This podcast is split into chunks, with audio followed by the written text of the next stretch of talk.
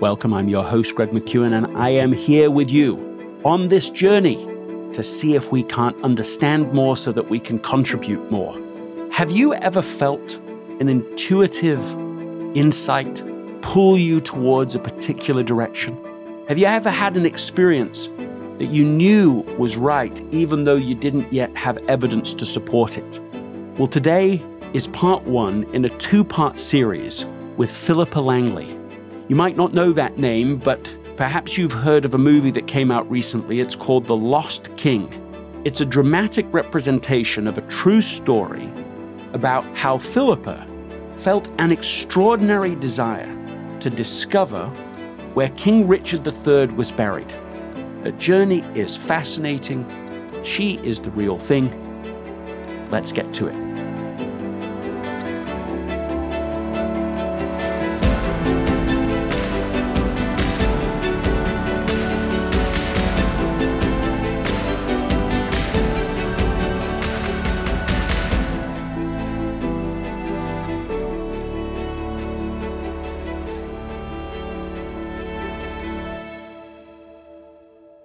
Remember to sign up for the One Minute Wednesday newsletter and to encourage other people around you to do the same. Join one of the fastest growing online newsletters anywhere. It will help you accomplish more by doing less. This episode is sponsored by Shopify. Selling a little or a lot.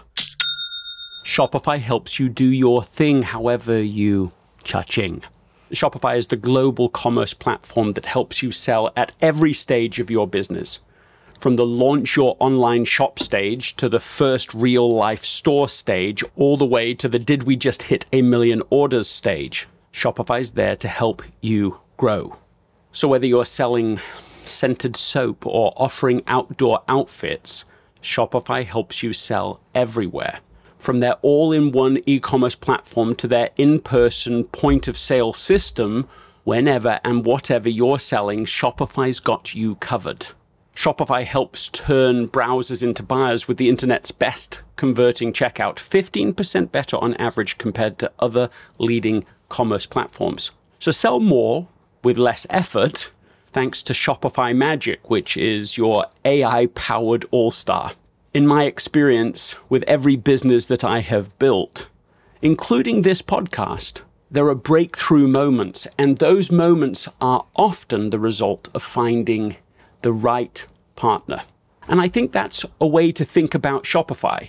Because no matter how big you want to grow, Shopify gives you everything you need to take control and take your business to the next level sign up for a $1 per month trial period at shopify.com slash greg all lowercase. Go to shopify.com slash greg now to grow your business no matter what stage you're in.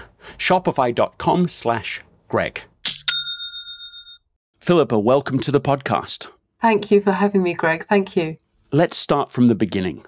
What motivated you to embark on this search for king richard it actually began with a book, and it was by the American academic Paul Murray Kendall. And reading this book, it was a real surprise to me because I hadn't studied Richard III at school. So I presumed that Shakespeare's Richard III was who this man was. But what Murray Kendall did was he went back to the source material from Richard's own lifetime and spoke mm. about a very different kind of man, a man who was loyal, brave, devout, and just. So it was a, a mm. 180 from Shakespeare, and that fascinated me because I couldn't understand why we always told Shakespeare's version of Richard's story and never his mm. historical story. It seems to run like a golden thread through both your book about this journey and also the movie The Lost King. While on the surface, it is a journey about searching for his burial spot. And of course, at some point, it's about that. It seems to be also about this deeper subject of actually understanding him and helping other people to understand who King Richard really was. Can you speak to that? Yes, it's about using research, it's about using evidence based information rather than, you know, we have two dramatic narratives. We have Shakespeare's dramatic narrative and Thomas More's dramatic narrative. But where I felt, and I was by this point, I was a member of the Richard III Society, who is, you know, it's the leading organization in terms of knowledge about Richard III. We do believe that the basis for any discussion about Richard needs to come from the materials from his own lifetime and what we know from that. So that that was a good basis for me. That was a good start, if you like, in terms of doing any kind of research, is go right back to sort of the moment, to ground zero, if you like.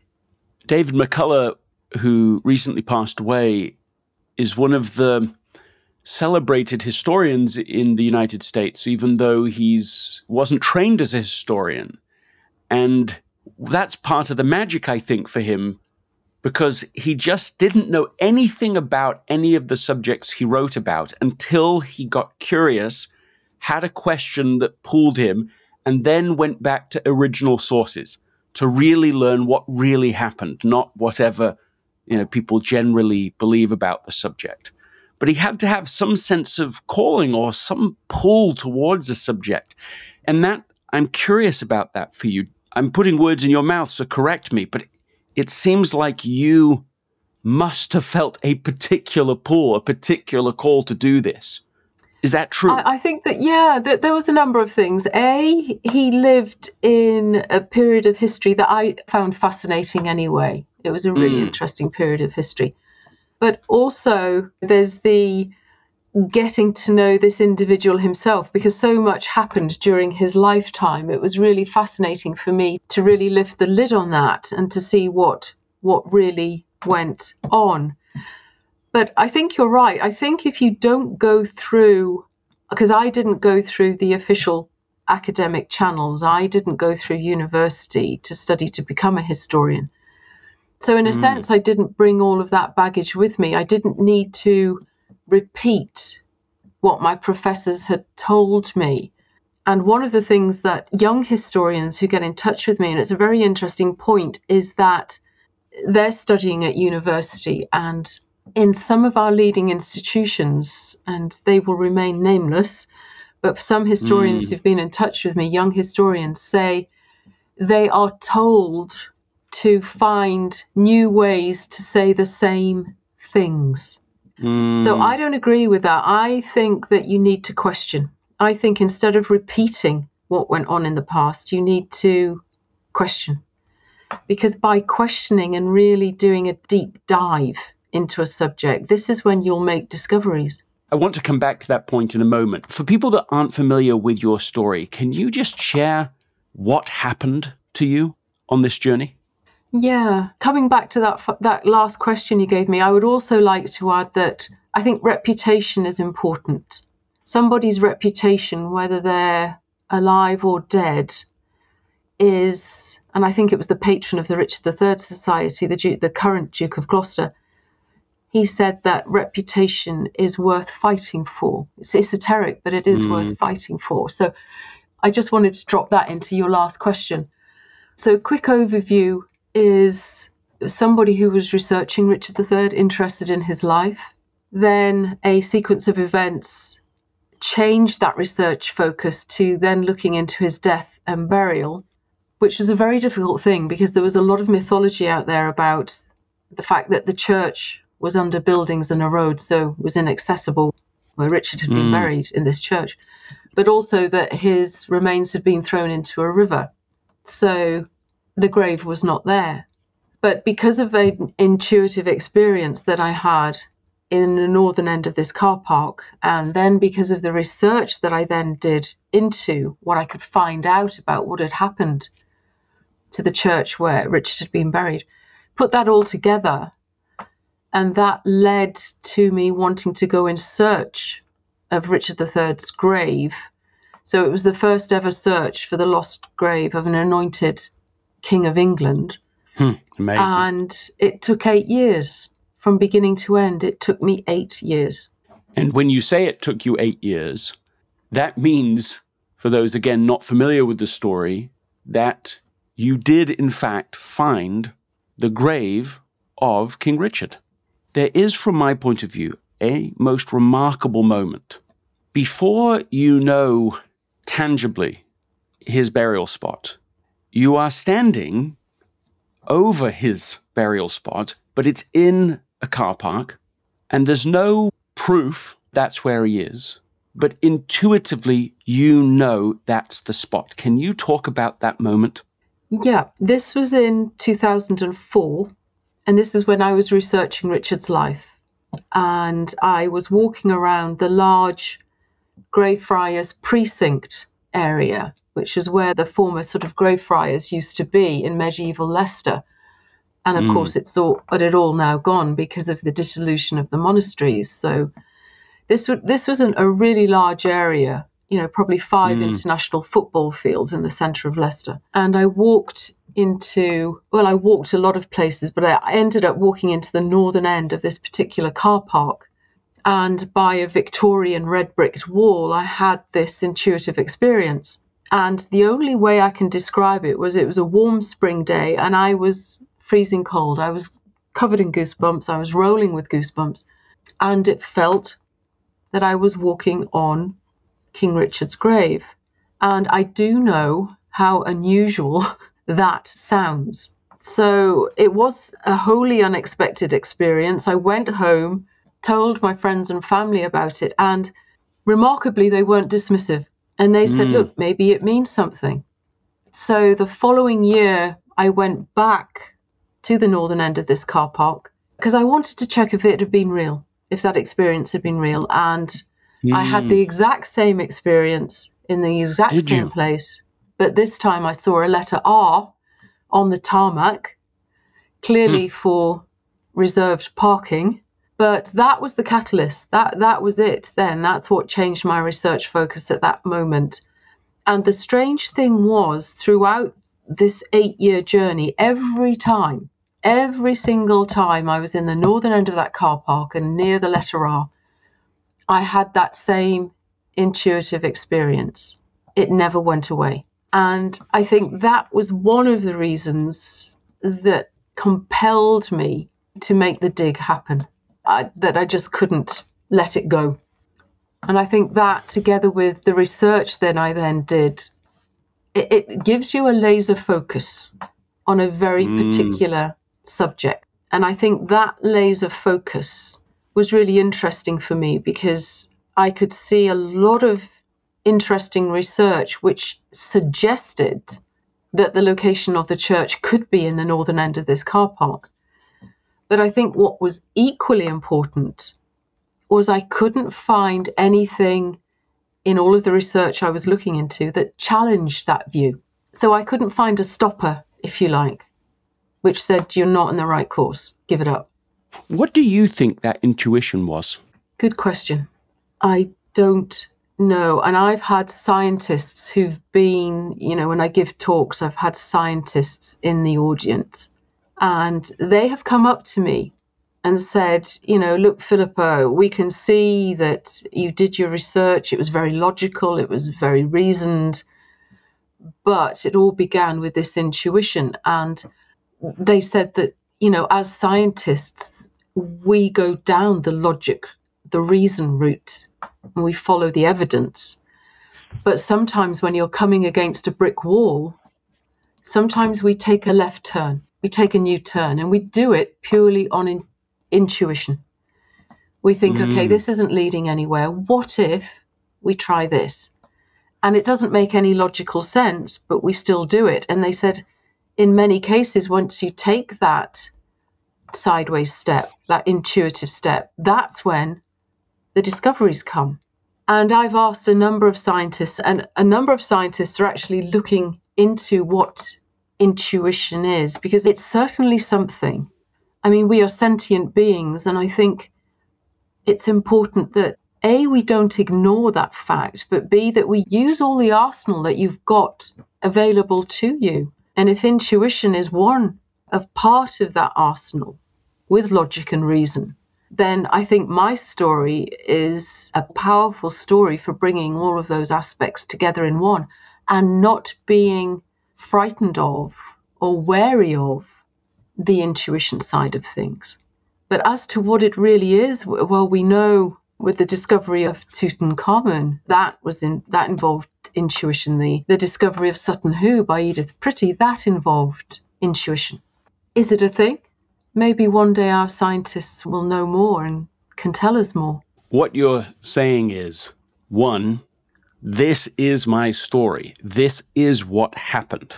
So it is manifestly evidence in your own journey of discovery of King Richard's grave.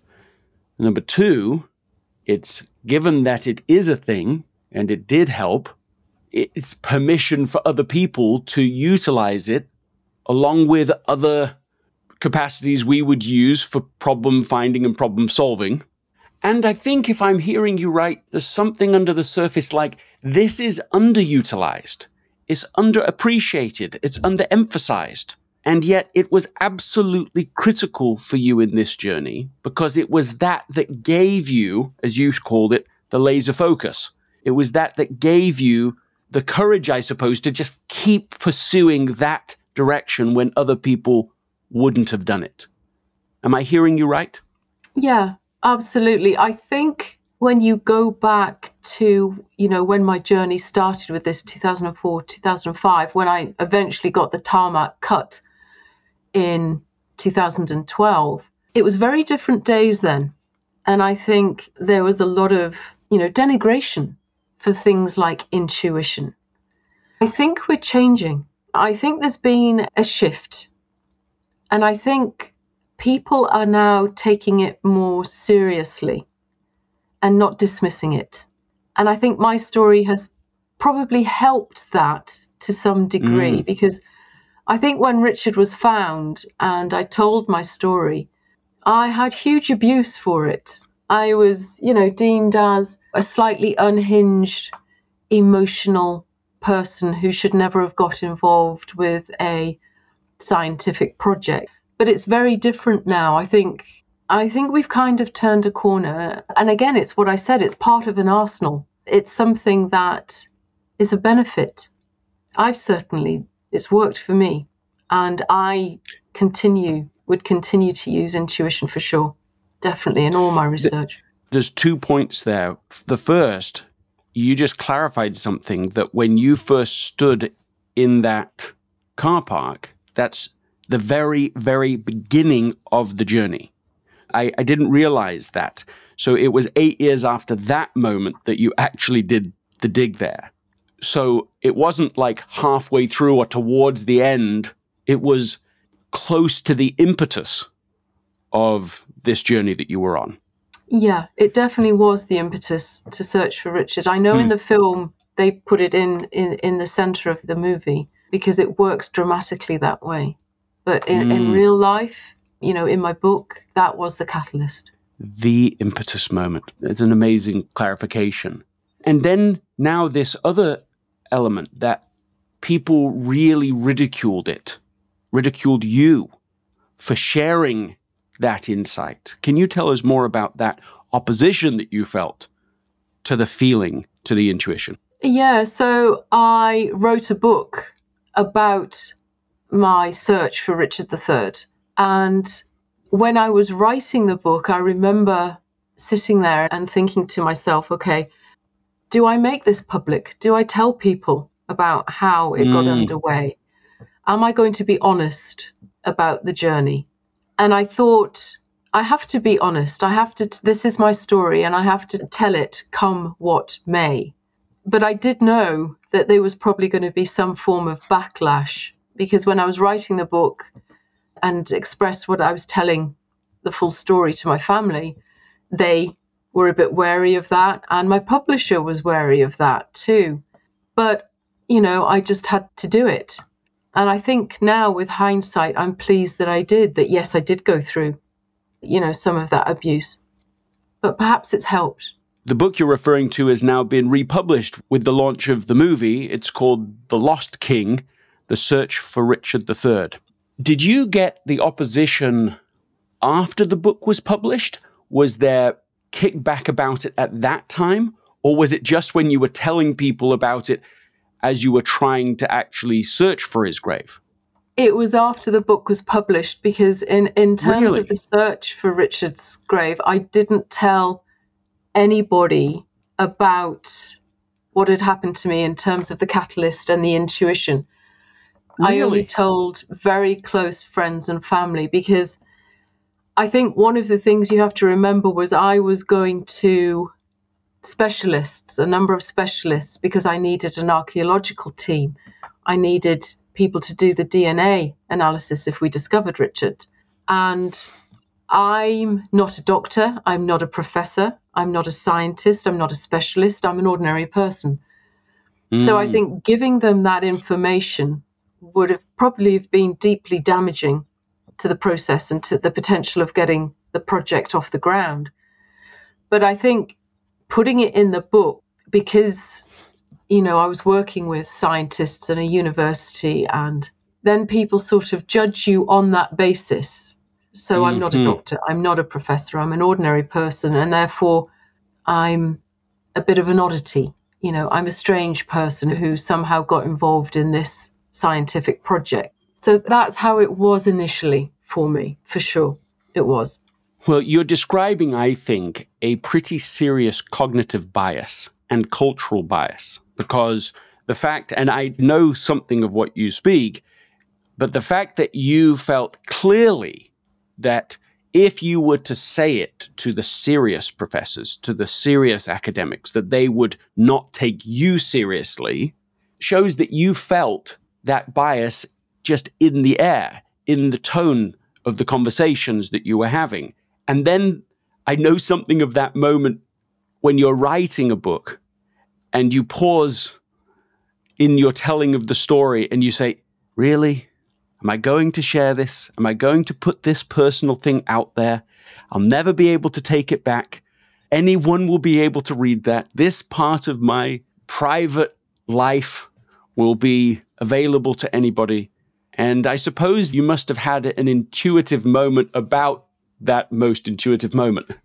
Yes, I think so. I did. Well, I just felt it wouldn't be right for me to not tell the full story. Yeah, it would be intellectually dishonest to not tell about the intuitive part of your problem solving journey. Yes. Yeah. Because then I couldn't make any sense of why I was laser focused on the northern end of that car park at the archaeological dig. Right. because that was my hotspot. That's where, you know, I wanted to know exactly what was going on in the northern end of this car park. You used an interesting word just then. You used the word hotspot. And why that's interesting for me is because I've spent the last 25 years preparing to write a book that I'm writing right now, finally. And it's about getting to the heart of the matter, getting to the very core of the right problem. And sometimes I have experienced that when I'm listening to someone, for example, and trying to get to the very, you know, that that exact, well, what I call it is is a red button that somehow amongst a lot of complexity, a mental diorama, you find that there's something right down underneath the surface, hidden way down, some little thing, a red button. And that's the key to unlock everything else. And so for you to call that the hotspot, it just sounds exactly analogous to that red button. That there's something right underneath. No one can see it. It's not obvious, but somehow, part through exploration, part through curiosity, and then part through intuition, you can identify something small, infinitesimally small, but as it turns out, infinitely important. Does this sound right to you? It does. It absolutely sounds right because by discovering Richard's grave, we now have moved on exponentially in terms of knowledge about Richard and in terms of the research that's being done about Richard, and certainly in interest in Richard as well. But also, you know, I, th- I think when I was looking at the research as to where the church was, there were 17th and 18th and 19th century accounts which confirmed that the priory, the Greyfriars Priory, was opposite St. Martin's Church in Leicester. And St. Martin's Church today is the cathedral, Leicester Cathedral. And hmm. directly opposite Leicester Cathedral was the northern end of this car park.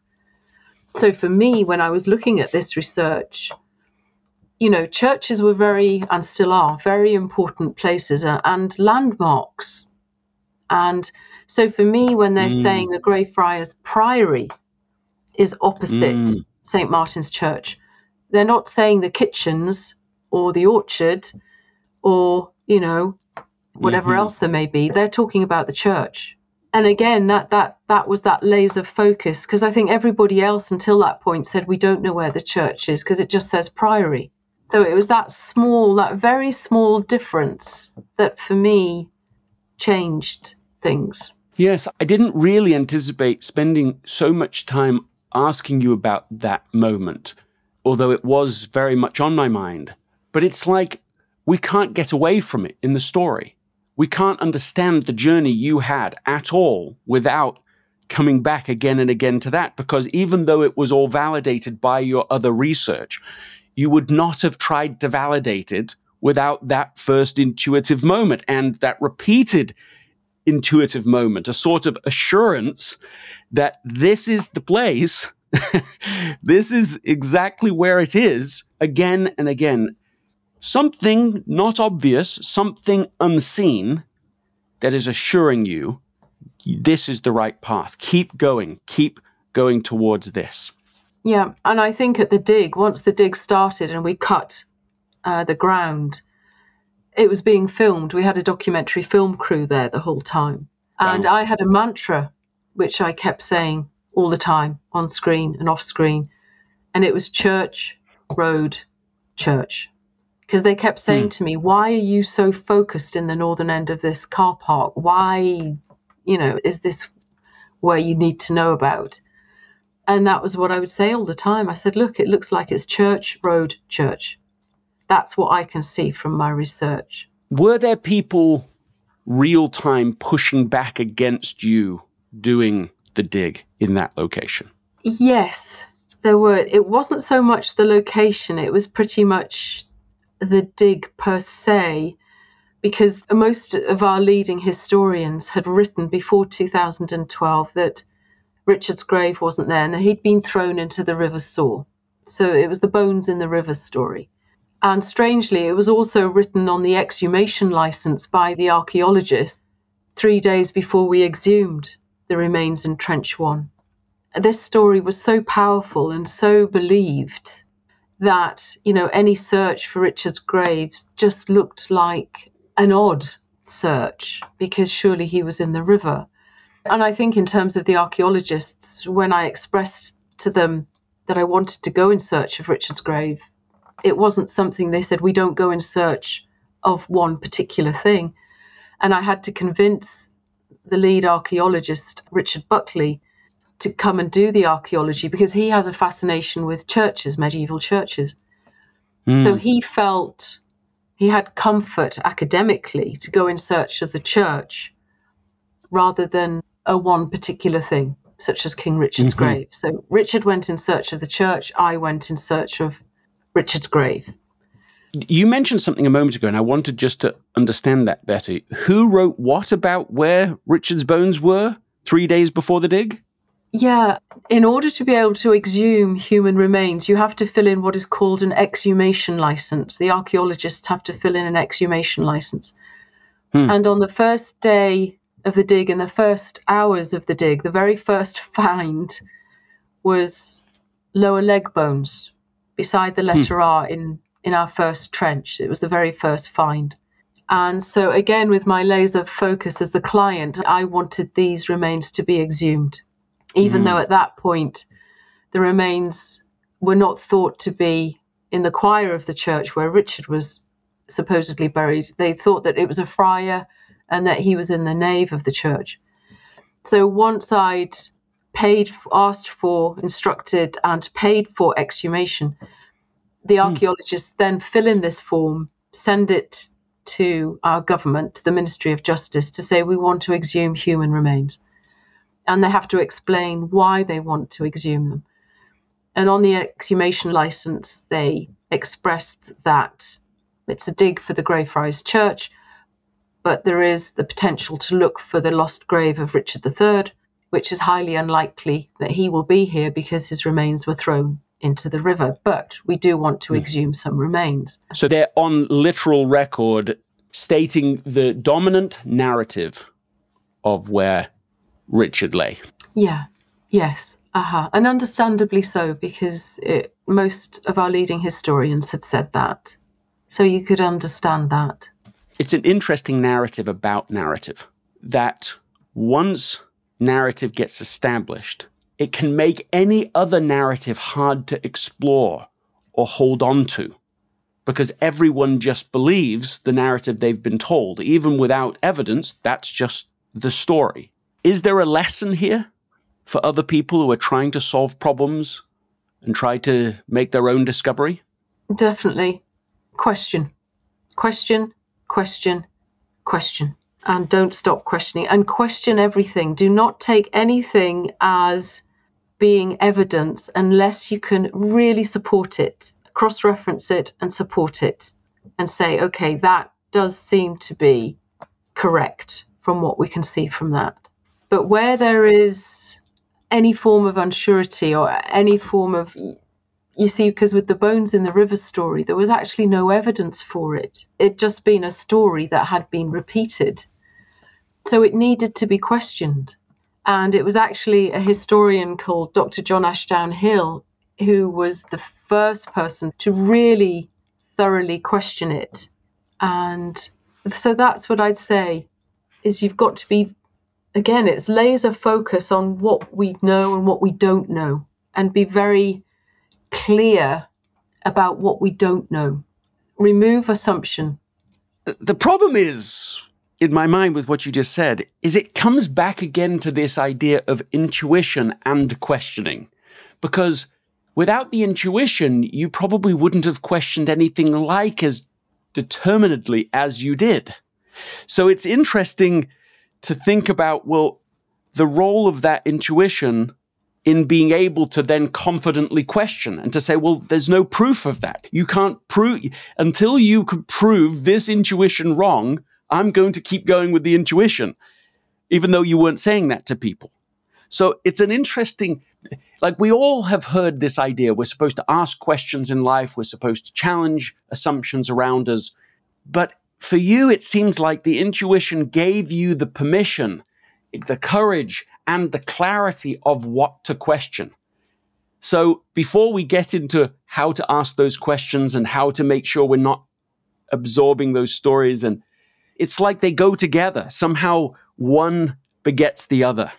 Yeah, I think you've hit the nail on the head. I think as an ordinary person who's not an academic, who's not a doctor, not a professor, it gave me the permission that I needed to question and question hard and to continue questioning and to ignore or put to one side what could be perceived as my elders and betters telling me that I should believe.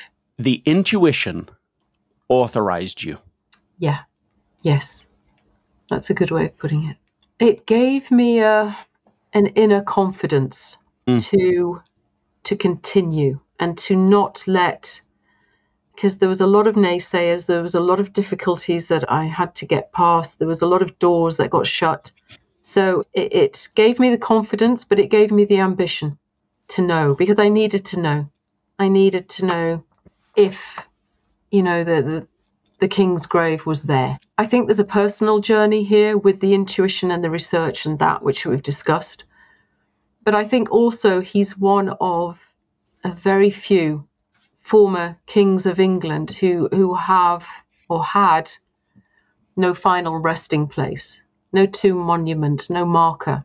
And I think a huge part of this journey for me personally was that if we found Richard to rebury him with dignity and honour and to give him a tomb monument so that he would be recognised again as an individual, as a former head of state, as a king, as a monarch, but also as a an incredibly brave man who died on the field of battle. Because in terms of the reburial document that we produced prior to cutting the tarmac, I'd gone to the Commonwealth War Graves Commission, which is the organisation here in the UK and I think you have something similar there in America, which is responsible for reburying our war dead. Hmm. And they were so gracious and kind with me and said, Philippa, we will share with you under the strictest confidentiality the process that we go through when we find the remains of our fallen in battle and how we rebury them, how we honor them, how we do that. And so I followed that process in the reburial document, giving Richard the same as that we give a fallen today. And because of that, because I gave this document to Buckingham Palace, to the Queen's office, because of that, we got, prior to cutting the tarmac, we got her blessing for the Looking for Richard project because of the respectful manner in which it was being done. So that was huge. That was another huge moment that again kept me going, kept me wanting to do this. Thank you, really thank you for listening to part one of this conversation with Philippa Langley. What has stood out to you? What is one thing that you can do immediately as a result of listening to this conversation? Who is somebody that you can share this with so that you can increase your influence and make it more effortless for you to take action? If you haven't already signed up for the One Minute Wednesday newsletter, I encourage you to do that. Just go to gregmckeown.com forward slash 1MW. If you haven't subscribed to this podcast yet, subscribe to it so that episodes will come to you every Tuesday and every Thursday. And for the first five people who write a review of this episode, you will receive free access to the Essentialism Academy. Go to gregmckeown.com forward slash podcast promo, and I'll see you next time.